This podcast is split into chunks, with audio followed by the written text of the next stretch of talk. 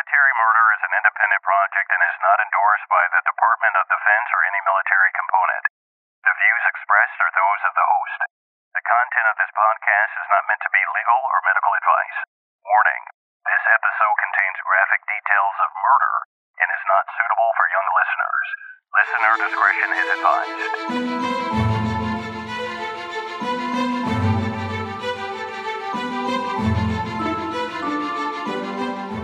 Welcome back, True Crime Army. I am your host, Margot, and this is a true crime podcast where I focus on crimes committed by military members and veterans. But don't worry, you don't have to know anything about the military to listen, I promise. You just have to be a true crime enthusiast, and if that's you, welcome home. All right, before I begin today, I need to make a correction from last week. Last week, I said one of our executive producers was Tina S. with Stitcher 6 to 6 Embroidery. Tina's company's name is actually Stitch 6 to 6 Embroidery. So I just wanted to correct the name of her company so everyone can go check her out. Stitch 6 to 6 Embroidery. All right. I also want to give thanks to everyone who left a new Apple review last week. Thank you so much. Yes, I read every single review and y'all just melt my heart. Thank you, thank you, thank you. And finally, thanks to all the new folks who followed me on my personal Instagram page. You all get to see pictures of my new little snuggle bug. She's an absolute doll. For those of you who want to check it out, my handle is Military Margot with a T at the end. And I also have a podcast Instagram page where I'm always posting videos in my stories, so you can follow me there at Military Murder Podcast. All right, last week I brought you the story of an active duty airman at Eielson Air Force Base who would moonlight as a serial killer. Well, he was busted in March of 83, and three months later, up in Anchorage, Alaska, police were closing in on another serial killer who had been killing women for over a decade. Join me today as I discuss the Alaska Butcher Baker. Now, let's dig in. My resources for this episode include two investigation discovery TV shows. One documentary was titled The Butcher Baker Mind of a Monster, and the other one was Ice Cold Killers Season 1, Episode 1. I also used articles by David Lohr, Paul Sutherland, and articles in the New York Times and the Washington Post. And finally, I used a 1978 Alaska Supreme Court opinion to inform a portion of this story. Our story today takes place in Anchorage, Alaska. Anchorage is located in south central Alaska, and due to its location, it is a pretty big refueling hub for international flights. An interesting fact about Anchorage that I learned is that it lies nine and a half hours by air of nearly 90% of the industrialized world. Yikes! That's pretty remote, huh? Anchorage currently has a population of almost 300,000 people. So while this is big for Alaska standards, it is pretty small when compared to other large US cities. For comparison, Miami's population is about 450,000, San Francisco's population is close to 900,000, and Chicago is close to 3 million. So you get the picture.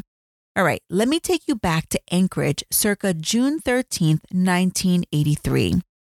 A truck driver by the name of Robert Yount was beep bopping along driving his truck on 6th Avenue when a woman jumped into the road flailing her handcuffed arms without any regard if she would get hit by a car, a truck, or anything. The truck driver stopped and rolled down his window, and the young girl told him she needed help. She was trying to get away from a dangerous man. It was evident she was in trouble. She looked like a hot mess. She was handcuffed, and to top it off, she was barefoot. The man said, Sure, sure, sure, come on in. Let me help you. And he allowed the girl to get in his truck. And then he continued driving. While in the car and still coming down from her frantic state, the girl began to tell the man what happened. The girl was 17 year old Cindy Paulson. She was a sex worker and she had voluntarily gone with a John. In exchange for $200, she promised oral sex. But as soon as she got into the man's car and began to perform her end of the bargain, he put handcuffs on the girl and kidnapped her. He then took her to his home in the suburbs, took her to his man cave in the basement of his house. Now, this man's man cave was quite the trophy room. He had game heads hanging all over the walls. He had a bear rug on the floor. And while this would look like a game hunter's dream, To Cindy Paulson, this was a dungeon. And from the looks of it, she was sure she was going to die, right next to the rest of those animal heads. The man tied her to a beam in the ceiling, and for hours on end, he brutally raped the young girl. Eventually, he fell asleep on the couch nearby. All the while, Cindy kept thinking, How will I ever get out of this situation? But she was smart. While she probably didn't actually think she was leaving alive, she took mental note of every little thing she saw in the event she survived and reported the man. While the man slept, Cindy took mental snapshots. Then, all of a sudden, the man woke up and he looked like he was going somewhere, and he was. But he wasn't going alone. He was taking Cindy with him. He told her he wanted to take her to his cabin in the woods. They would need to get on his personal airplane, but he promised her that when they returned from their little trip, he would let her go. My ass, she thought, but there was nothing she could do, so off she went. As they left the house, Cindy continued to take mental pictures of things the color of the house, the color of the car, the man's face. Snap, snap, snap. The entire time she had her hands cuffed in front of her body. She saw as he drove to Merrill Field, the local airport. Then he began to load the plane, while Cindy sat quietly and afraid in the back seat. But she knew if she went anywhere with this guy, she would never return. So while the man was loading, she took the opportunity, she snuck out, and when she saw her chance, she ran like hell. The man ran after her, but Cindy had a head start, and that's when she waved down the passing trucker. Now, I want to stop for one minute. Can you imagine running like hell with your hands handcuffed in front of you and barefoot? Now, that's a hard feat, but Cindy did it. Anyway, the truck driver was sure that the woman would want to go straight to the police station, but nope, not a chance. She wanted to be dropped off at a hotel to meet up with her boyfriend. And the trucker, well, he obliged, but there was no way in hell he wasn't going to be reporting this. Cindy met up with her boyfriend slash pimp at the hotel, while simultaneously the trucker called the police. Now, police arrived at the hotel where Cindy was dropped off and they eventually found Cindy barefoot, disheveled, and still handcuffed. She agreed to talk to the police and she told them the same story she told the truck driver. Now, her story was terrifying. It, it almost seemed fake. But if her memory served her correctly, they should be able to nail this guy, right? Well, police start by heading to Merrill Field to find this airplane, and Cindy's description is so good that they find the plane just as Cindy described. It was a blue and white Piper Super Cub, tail number N3089Z. They pull up the plane owner's information and boom, they have a name Robert Christian Hansen. Turns out that Robert Hansen was a local business owner. He owned a bakery shop in town and he was well respected. He was married and had two kids. According to reporting by Paul Sutherland, within two hours of interviewing Cindy, Police pay this Robert Hansen guy a visit, and as they pull up to the suburbs on Old Harbor Road in Muldoon, they were shocked. It was exactly as Cindy described. They knock on the door and the man answers. His name was Robert Hansen. And boom, police are like, what? Okay, this looks just like the man Cindy described.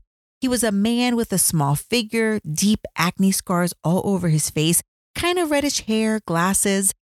The police tell the guy what Cindy has claimed, and Robert Hansen was taken aback. He was irate, like, What? I cannot believe this woman is saying these things about me. And according to an article in Murderpedia, Robert Hansen, no kidding, jokingly asked the cop, quote, You can't rape a prostitute, can you? End quote. Well, police asked this man where he had been that night, and he said, Well, I was with my two friends. They just happened to be both named John. I'll call them the two Johns. So Robert claimed that Cindy was just trying to extort him for money or something. When asked about his family, Robert said that they were on vacation in Europe. Now, police asked if they could go in his house and take a look around, and the man said, Sure, come on in. I have nothing to hide. So they enter, and everything looked orderly. They went downstairs to the man cave, and it looked just as Cindy described animal trophies everywhere, but it looked nothing like a torture chamber. There were no chains, no ropes, and no indication that Cindy was hanging from a beam. So, police leave without making an arrest. And when they look up Robert's record, he ain't no saint. He had a few felonies under his belt at the time.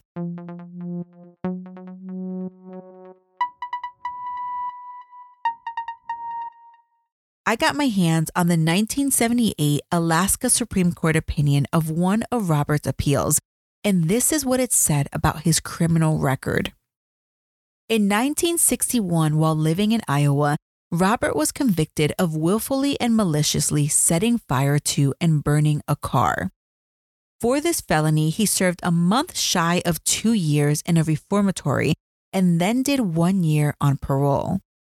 11 years later, in 1972, Robert was convicted in Alaska for assault with a dangerous weapon. While the court opinion did not go into details of the assault, reporting by Paul Sutherland indicates that this conviction was actually for kidnapping, rape, and assault with a deadly weapon. What?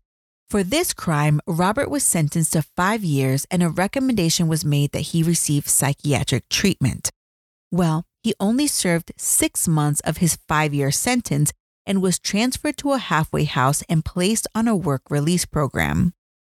After a year on the program, he was placed on parole for an additional three years.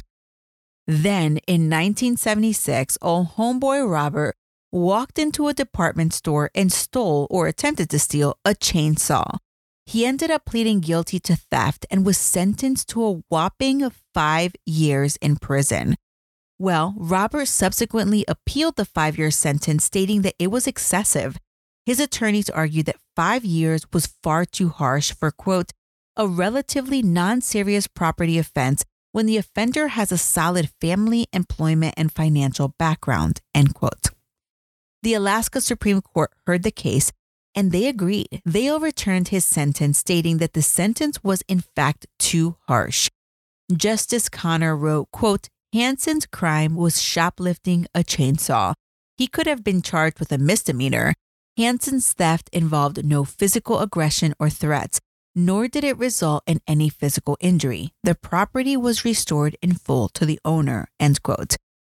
Robert was released for time served, seeing as he had already served a year, but the court did indicate he should remain on probation for the remainder of his sentence. And with that, for all intents and purposes, Robert Hansen was a free man. After Robert's most recent arrest in the 70s, he began therapy with Dr. Robert McManmon. Dr. McManmon diagnosed Robert as manifesting bipolar affective disorder, which is a variant of a manic depression disorder. It was described that Robert's impulses were poorly controlled during the mood and energy upswings of this disorder. It was noted that once Robert was placed on a lithium treatment, his manic behavior improved, but of course, that was always dependent on the person continuing their treatment course.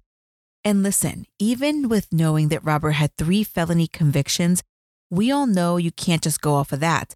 So police needed to follow up on his alleged alibi witnesses who said that he was with them instead of, you know, committing a crime against Cindy. So police pay a visit to the two Johns and they both separately corroborate Robert's story. He was with them and could not have possibly done those wretched things to Cindy. Police were stumped. It appeared the cops were divided. One officer, William Dennis, well, he believed Robert Hansen. Why would a businessman, a father of two, and a husband do such a thing to this woman? And how stupid of someone to kidnap a person and take them to their home in the suburbs. But there was another cop, Officer Greg Baker, who had this feeling that Cindy was telling the truth. I mean, her story mostly checked out the plane, the house, his physical description, and how do you explain the handcuffs and her being barefoot and running into the street for help? The cops figured there was one last thing they could do before putting the file at the bottom of the pile. They offered Cindy a lie detector test. But when she declined, they were sure that a real victim would just take the polygraph. And with that, Robert was a free man.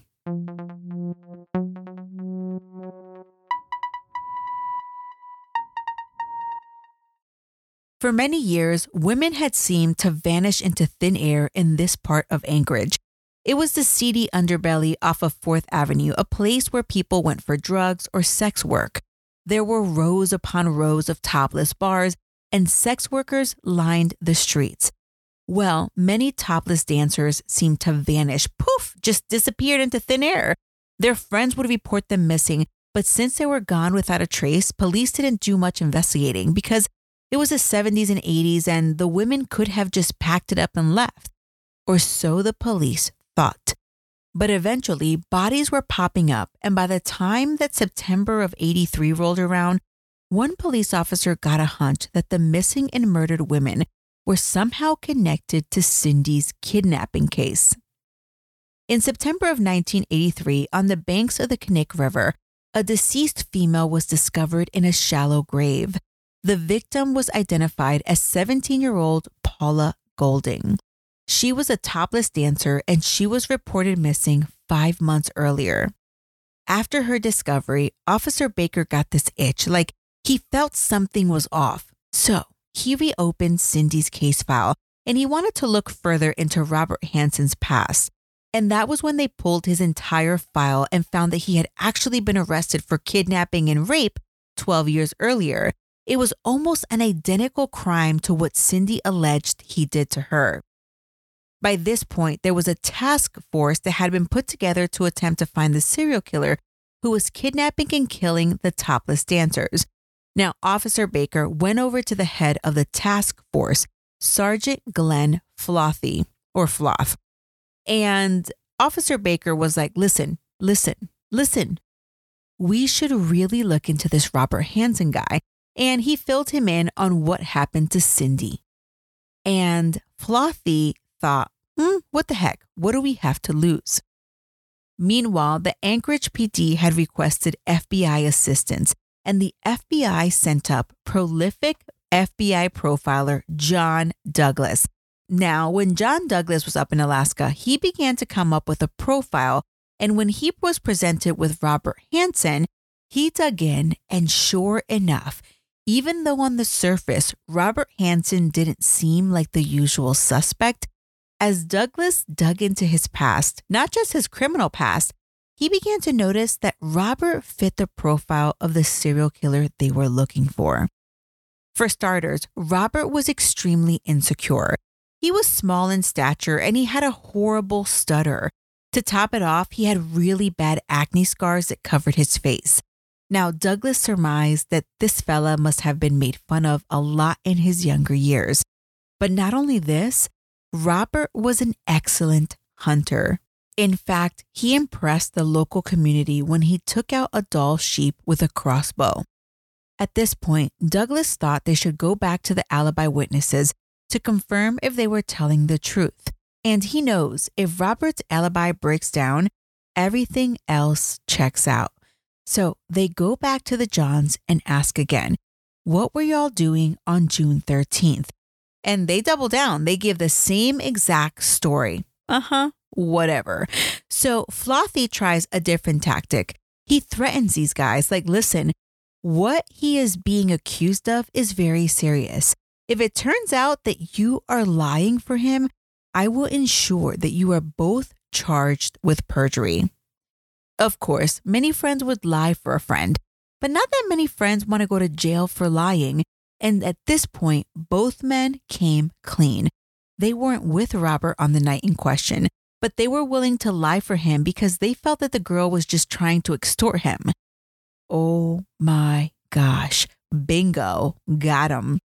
An arrest warrant was drawn up for Robert's arrest, and on October 27, 1983, police showed up to Robert's bakery. They put him in handcuffs, just as he had done to Cindy, and they waltz him out of there and down to the precinct. At the precinct, police put Robert into a room with a bunch of files labeled with his name and all of his family's names. There were maps and gravesite images, and Robert was left there just to think about everything, and he was intrigued. Meanwhile, they were back at his house, tearing it up, trying to find evidence. And they searched and they searched and they searched, and they came up empty handed. They were just about ready to leave when one of the detectives was up in the attic and he was searching through all of the dust and the insulation there, and he was going through it inch by inch until he hit on something. And when he took it out, it was a treasure trove of items only a serial killer would have. According to an article titled Hunting Humans by David Lohr, this is what they found a Remington 552 rifle, a Thompson Contender 7mm single shot pistol, an aviation map with specific locations marked off. Think treasure map with X's.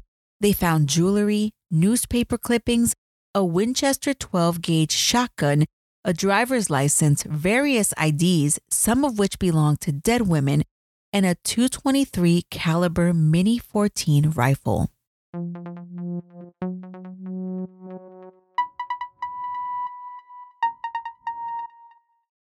Back at the precinct, Robert was playing dumb. Huh?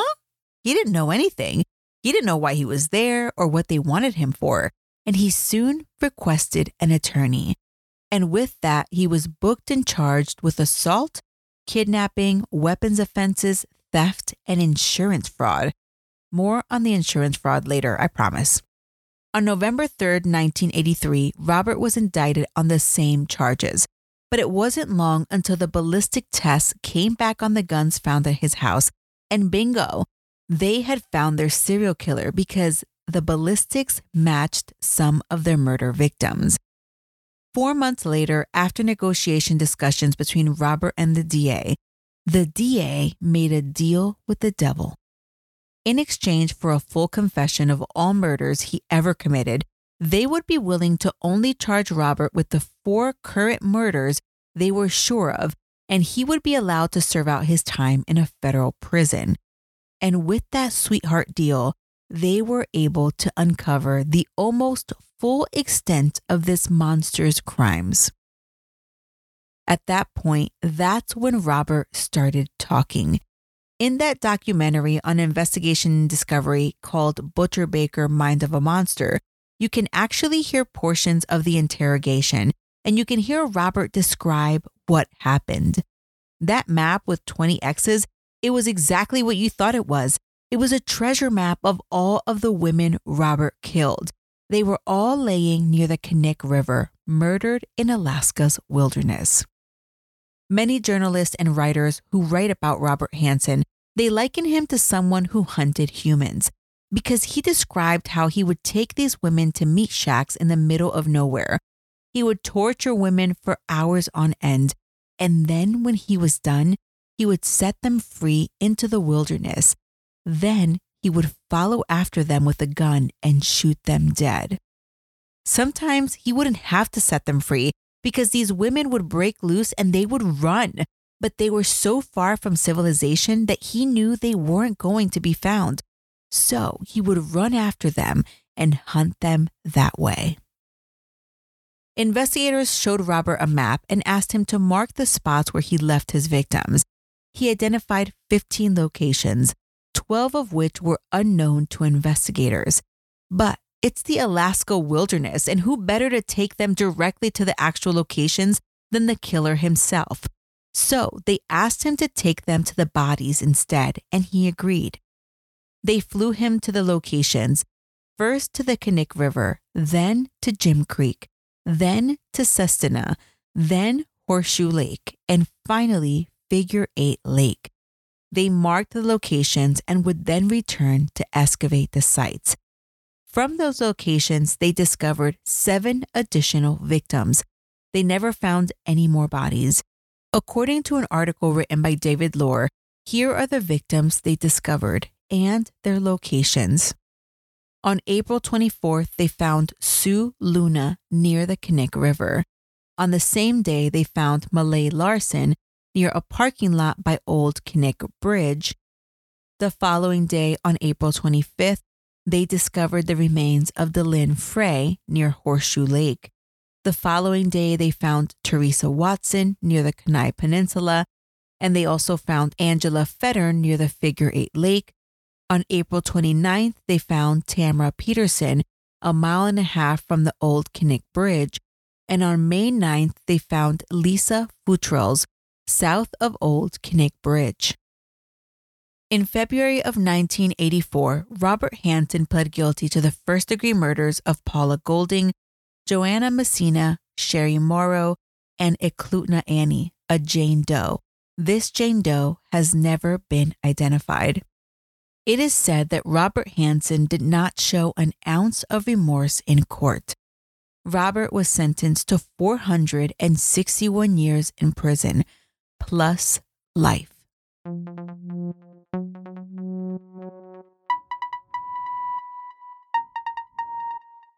Robert Christian Hansen was born on February 15, 1939, in Iowa. His father was a Danish immigrant baker and his mother was a homemaker. Her name was Edna. Christian, the father, was hard on his son. He was very strict and forced his son to work long hours in the family bakery. As indicated in Douglas's profile, Robert was made fun of in school because he was tiny, because he had terrible acne, and because he had a horrible stutter. One of the oddest things that I ever read was that while he was naturally left handed, his parents forbade him from using his left hand. Robert would later state that the stress of using his non dominant hand made his stutter even worse. Now, wait a minute. What's the deal with his parents not wanting him to be left handed? I love left handed people. I always find them so fascinating. Four of my favorite ladies are left handed my grandmother, my mother, my sister, and my oldest daughter. Yes, I guess that talent skipped me, but I do admit I'm a bit jealous. Anyway, I digress. Well, Robert always ended up being kind of a loner. He graduated from high school in 57 and soon enlisted in the Army Reserve. For anyone who doesn't know, military reserve duty only requires a person to work for the military once a month. So it's really part time military. During his other time, Robert worked in his father's bakery. In 1960, at the young age of 21, he married a local girl. As you may recall, that arson charge I mentioned earlier, well, what happened was that because he hated his upbringing in Pocahontas, Iowa, he actually burned down the school bus garage. And he would have gotten away with it, except he told a friend and they turned him in. now, you may recall that he spent almost two years in jail for that incident. And it's not surprising during that time, his wife filed for divorce. Now, I wasn't able to find it anywhere in my research, but I'm assuming he was released from the Army Reserve since, you know, he wasn't able to complete his commitment to the military because he was in jail. After he got out of jail, he met another woman and they were married in late 63. In 1967, they decided Iowa was no longer for them and they moved to Alaska. And Alaska was just the place for them Robert felt like he fit in more with the outdoorsy feel of Alaska. He really took to hunting, and people liked him because of his talents. In early 1980, Robert reported a burglary in his house. He filed an insurance claim, and according to David Lohr's piece, he was paid out $13,000 from his insurance policy. Robert took that money and invested it into a bakery that quickly became successful. By the way, it was reported that that burglary of Robert's house was a sham. It was a big insurance scam. Everything he reported missing, it was actually recovered during the search of his house. So, turns out that in everything, Robert Christian Hansen was a huge scammer. Robert Hansen died on August 21st, 2014, at the age of 75.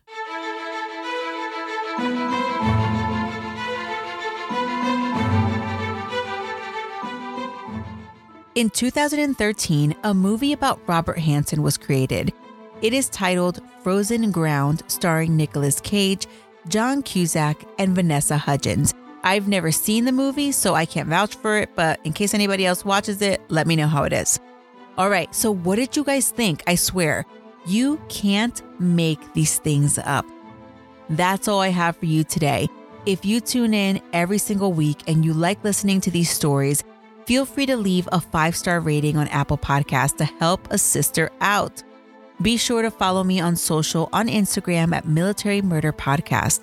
This show was created by Mama Margot Productions and produced in collaboration with my Bootcamp and Hire fan club members. This week's newest assistant producer is Zyra H.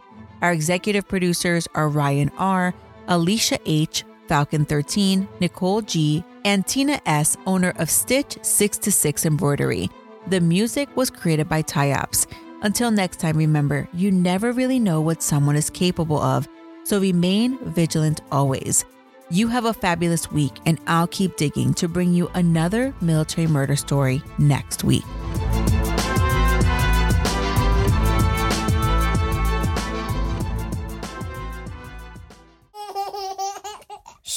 Mom's working on our podcast.